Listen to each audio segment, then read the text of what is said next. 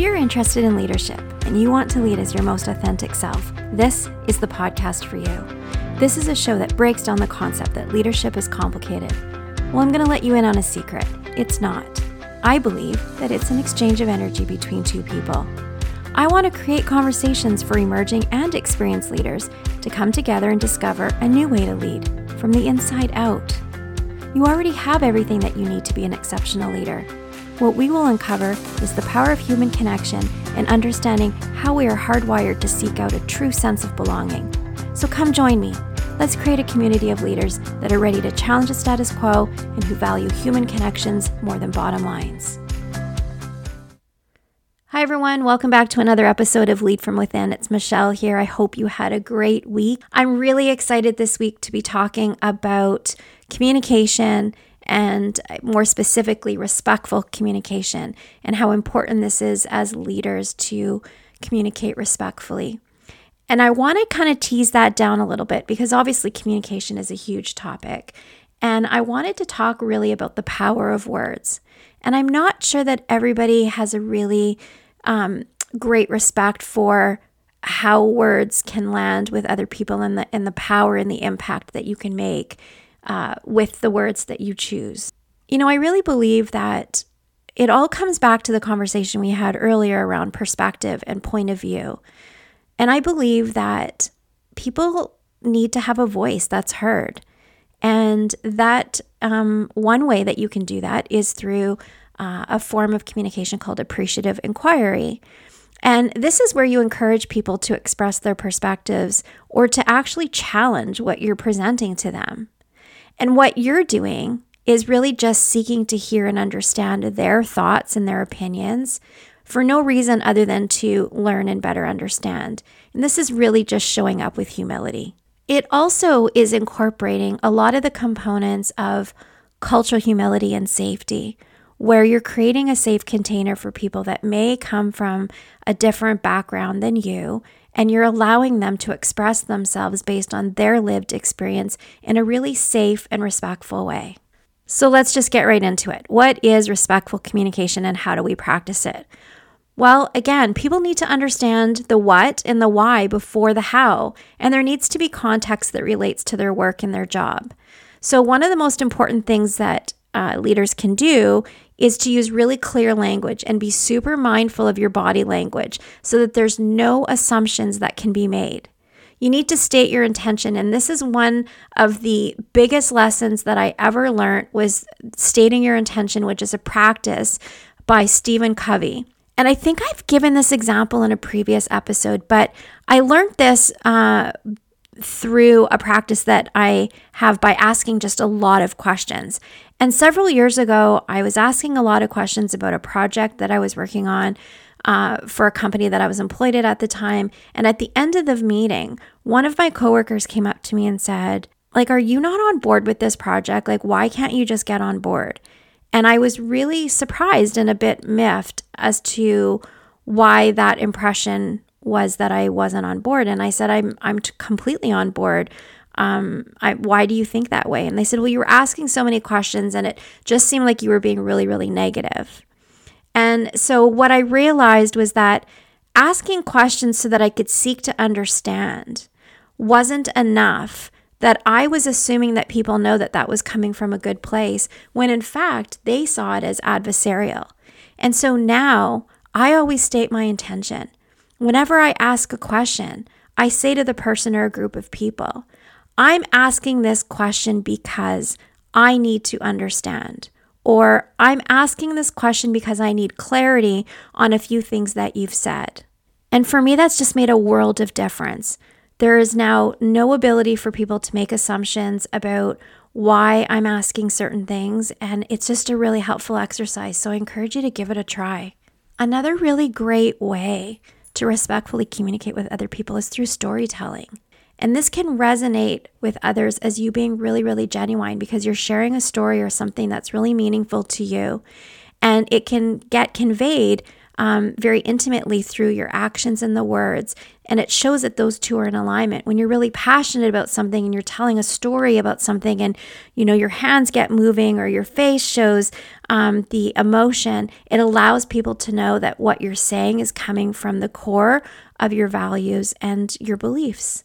I think one of the really important things that I've learned as well is that active listening is really important. And we've talked about this before.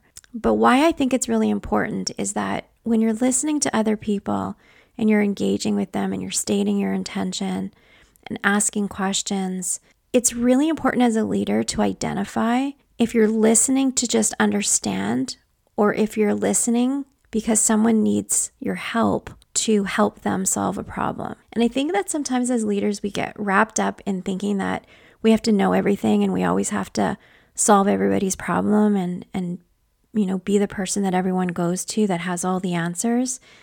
And that's not the case. And and I would suggest to you that you shouldn't do that. To leave the door wide open for people to really explore how to navigate through different situations so that they can come up with solutions to problems. And really to ask one key question eh, that I love is what do you think you should do? And then really pause and let them think about that and answer. And then support. And again, active listening. You know, the other thing I think that's really important, and this was a lesson for me as well, is that not everyone wants your help. Sometimes they just need a sounding board, and that's really important to remember. It also takes the pressure off of you as a leader to think that you always have to have a solution to every problem. And what I find is that over time, people will slowly become less autonomous if you're, you know, constantly fixing problems for them. They'll be less of a critical thinker and they will absolutely rely on you to fix and solve problems. So you're not really doing people a favor if every conversation you have is about you fixing something. There's a great opportunity to show how people can really step in and lead into a difficult situation by allowing them to, you know, not necessarily fall and make mistakes, but allowing them to really explore how they would deal with that situation instead of just having someone give them the answer to every problem. Okay, so here's a scenario. Two colleagues are working on a project together, and one of them makes a comment that she didn't get all of her work done because she was too busy doing the other person's work. And the other person isn't sure if he should let the comment go or explore it a little bit further. And so in this, you know, exercise or I guess example, active listening involves asking for follow-up questions to draw out more information. And the important takeaway here is that the missing information leads to misunderstandings. And in most discussions, there's two main reasons for needing more detailed information. We need sufficient information to accomplish tasks efficiently, and information helps us to empathize with the other person, understanding the topic of discussion from their perspective. During a conversation like the example I've given you, the first person is continuously making judgment calls as to how much information to share. And the amount that they share is based on their willingness to share and also on their assumptions about how much they think you might know or you want to know about the topic. Some people don't share enough for us to make informed decisions, and other people will share way too much. And I'm sure you've run into those people. Not receiving enough information very quickly raises questions in our minds, which we must answer to avoid misunderstanding the person and making wrong decisions. So here's three types of follow up questions. And these involve active listening. So there's clarifying questions, there's elaboration questions, and then there's reflective listening questions. Okay, so I'm going to give you a couple of examples of each. So the first is the clarifying questions. So these are questions that clarify ambiguous and confusing statements. And you can ask um, questions like, Why is that? What did you mean when you said that? Can you please clarify? Or how so? So, elaboration questions are those that draw out more information by encouraging the person to elaborate further. So, these could be things like, Tell me more. Well, what do you like about that? What does that look like? Or what might that look like if we did blank? How did you come to that conclusion? Earlier, you mentioned blank. How does that impact on blank? And then finally, there's reflective listening questions. And this is a simple way to test your understanding of any feelings and attitudes that you observe is just to reflect them. So you can say things like, You look blank. That could be like enthusiastic, passionate, motivated, excited, sad, upset. Or it sounds like you're blank, frustrated, bored with this. Why is that? Or you sound blank, happy, angry, irritated. Tell me about that. And the one thing that I really love about active listening is that it is so effective to encourage genuine and open conversation. When you're really just asking questions with no other intention than to seek to understand that person's perspective and where they're coming from and learn more about them, it really flows very genuinely. And there isn't a lot of thought required. And, you know, that this is like a new thing that you're doing and it might feel awkward. You're asking all of these questions. They're really just questions that you would ask in a normal conversation. So try not to make it too complicated. The other thing, too, is that reflective questions create opportunities for the other person to open up and share a little bit more about how they feel. Okay, so the final thing that I would like you just to remember is that it's always important that active listening involves open ended questions. Open ended questions are phrased to encourage a full and meaningful answer, so they can't ever be questions that can be answered with just a yes or a no. And that's really important to remember. So, I'm going to move to another topic that I really, really like. And this is one that I teach on quite a lot. And uh, it's called supportive responses instead of using what's called shift responses. And this was new to me in terms of just the terminology, but when I explain it, you'll probably understand a little bit better. So, a support response is where uh, the focus is maintained on the person who's speaking and their comments, and it continues to build the conversation towards them so I'm going to give you an example, and this is a, a nursing example um, that I've used in some of the trainings. I might ask someone, What's the most important thing for nurses to remember when administering medications? And then the other person would give me their response. And then I would say, True, avoiding distractions can be difficult. It can be really challenging for nurses to maintain focus. Do you have any thoughts on how they could do this? And so then a shift response changes the focus to me, not the speaker, and it is focusing on my ideas. So suddenly, I'm no longer listening to understand the speaker. The conversation's been directed completely at me, and this becomes very one sided. So here's the difference I would say, What's the most important thing for nurses to remember when administering medications? And the other person would give me their answer. And then I would say, Interesting. Avoiding distractions is very difficult. It can be challenging to maintain focus. I was reading the other day that there are some innovative best practices being developed. Do you see how the whole conversation shift to me now kind of taking the lead and really wanting to share as opposed to just listening to what that other person wanted to share or had to offer? So, the suggestion I have here is to try to hold your questions until the person is done speaking so that they don't lose their train of thought. And what you might find is that sometimes when you wait, they're going to end up answering the question before you ask it anyway. It's really okay to probe deeper. Well, within reason, I guess. I mean, you don't want to get too personal with people. And the reason being is that this information can dramatically increase our understanding of the discussions that you're having and lead to a more meaningful conversation. The whole goal in this process is to gain enough information to adequately understand what the person is saying to you and their perspective. And asking respectful, tactful, and insightful questions is the most effective way to get this information. And if you're not sure about something that you've heard, then you can ask them to rephrase it by saying, Are you saying? Or, So let me clarify. Or even, you know, when you say, Is this what you mean? I have a um, printed PDF on 10 active listening questions, and I'll include those in the show notes for you so that you can have those. So, the other piece of uh, respectful communication that I wanted to talk about is the actual words that you use and understanding how important it is to really understand how words can land and resonate with people. Words like together and we are better than words like me and I. And that's pretty self explanatory and I think probably pretty obvious for most people who have led at some point. You've been to a conference, you've read a book or some sort of article that, you know, always I think, shares language that uh, will be helpful to engage with people and land better. So that's probably nothing new you've already heard. A word like accomplish versus a word like goal is another one to consider.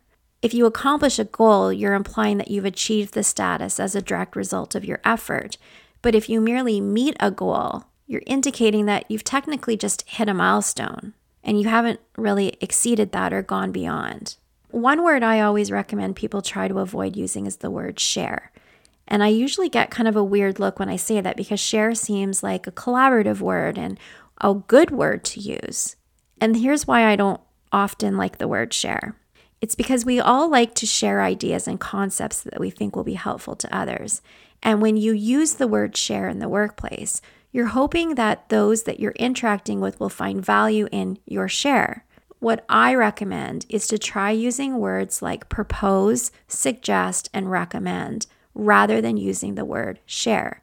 Because these words leave individuals feeling like you're recommending ideas and asserting their worthiness.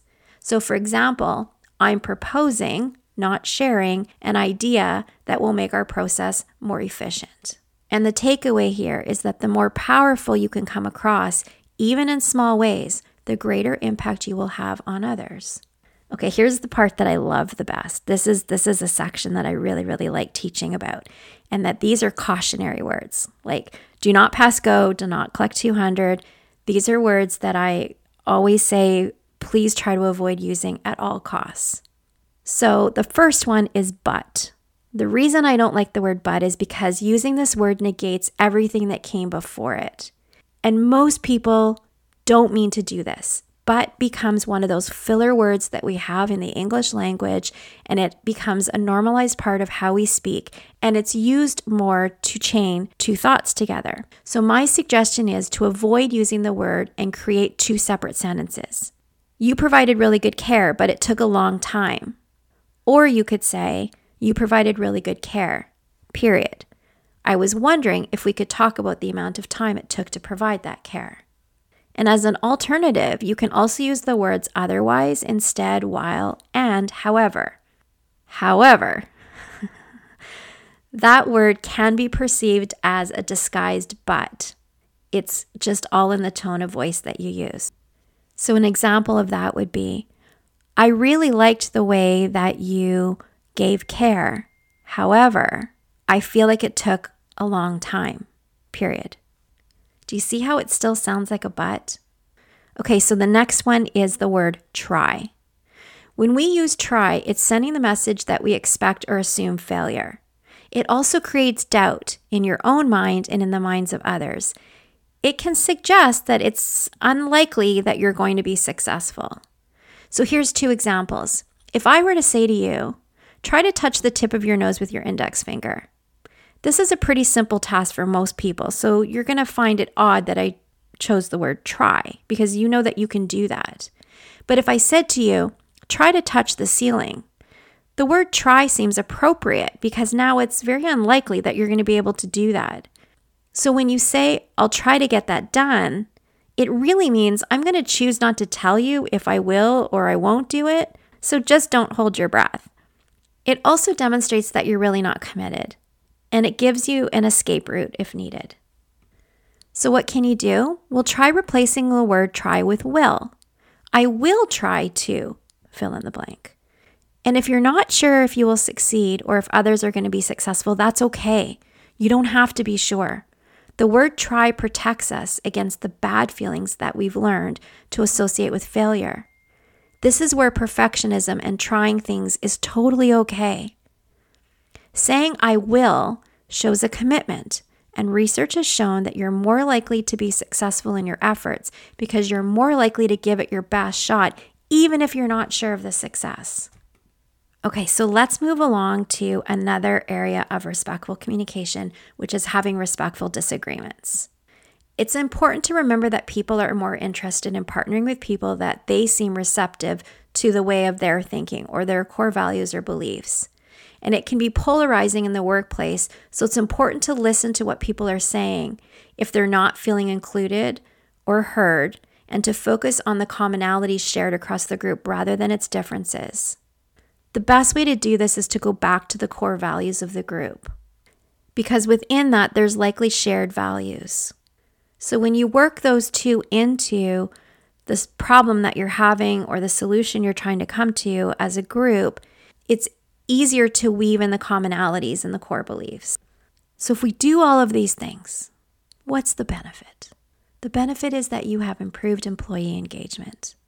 All of these things naturally lead to happier and more engaged employees. There needs to be a clear understanding that mutual trust, transparency, and honest conversations are non negotiables, and this is a minimum expectation about how all interactions will occur. When individuals are not encouraged to voice their perspective or perceive that they are not heard when they do, the opportunity to build trust in relationships is completely lost. The ability of individuals to express themselves without repercussions or judgment is essential. Leaders must encourage others to state how they honestly feel, or there is going to be little change or improvement and growth. Today, individuals expect more from their jobs than ever before, and they want to feel involved in something meaningful and to make a difference. They want to know that what they're doing matters, and they want to be part of a group of individuals who work together towards a common goal. They want to be valued for their contributions and to know that they're doing a good job. I found this fact that I read, or statistic, I guess, really interesting to me. Research is demonstrating that individuals will determine if they are going to stay or leave an organization based on their relationship with their leader. They will seek out employment opportunities in which they feel respected, and the best relationships are built on mutual trust and respect. And we know that that's nothing to be surprised about. We've talked about that before.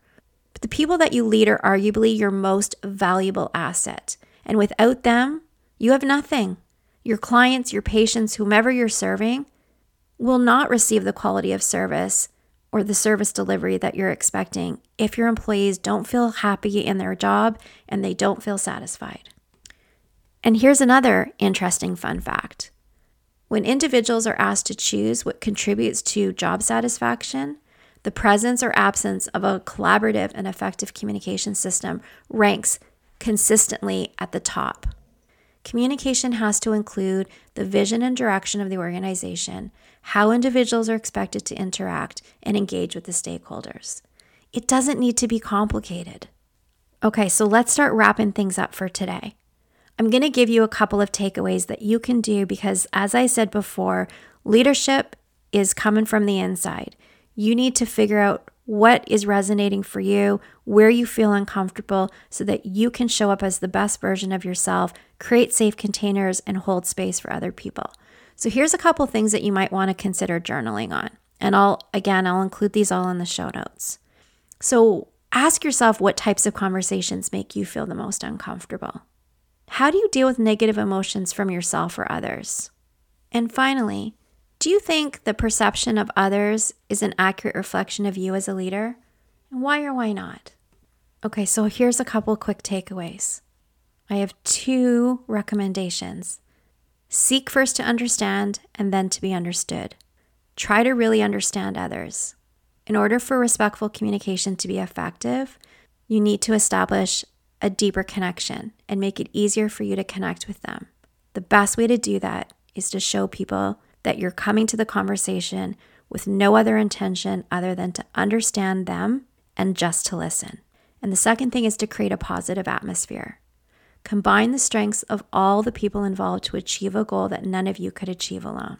In the research that I've done in preparing my online leadership program, my eight week online leadership program, I came to learn that all successful teams have four components. Communication is at the top, followed by cooperation, healthy conflict, and coaching. And the important thing is that all of them include a leader who sees failure as an opportunity to learn and grow. So I'm going to leave it at that.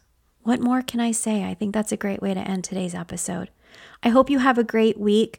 My posting schedule is probably going to be a little bit off for the next week or so because I have family visiting for the holidays and uh, I just really need to spend some time. I haven't seen my mom in two years and I'm really excited that she's coming for the holidays. So uh, please stick with me and uh, just bear with me. Have a great week, everyone. See you soon.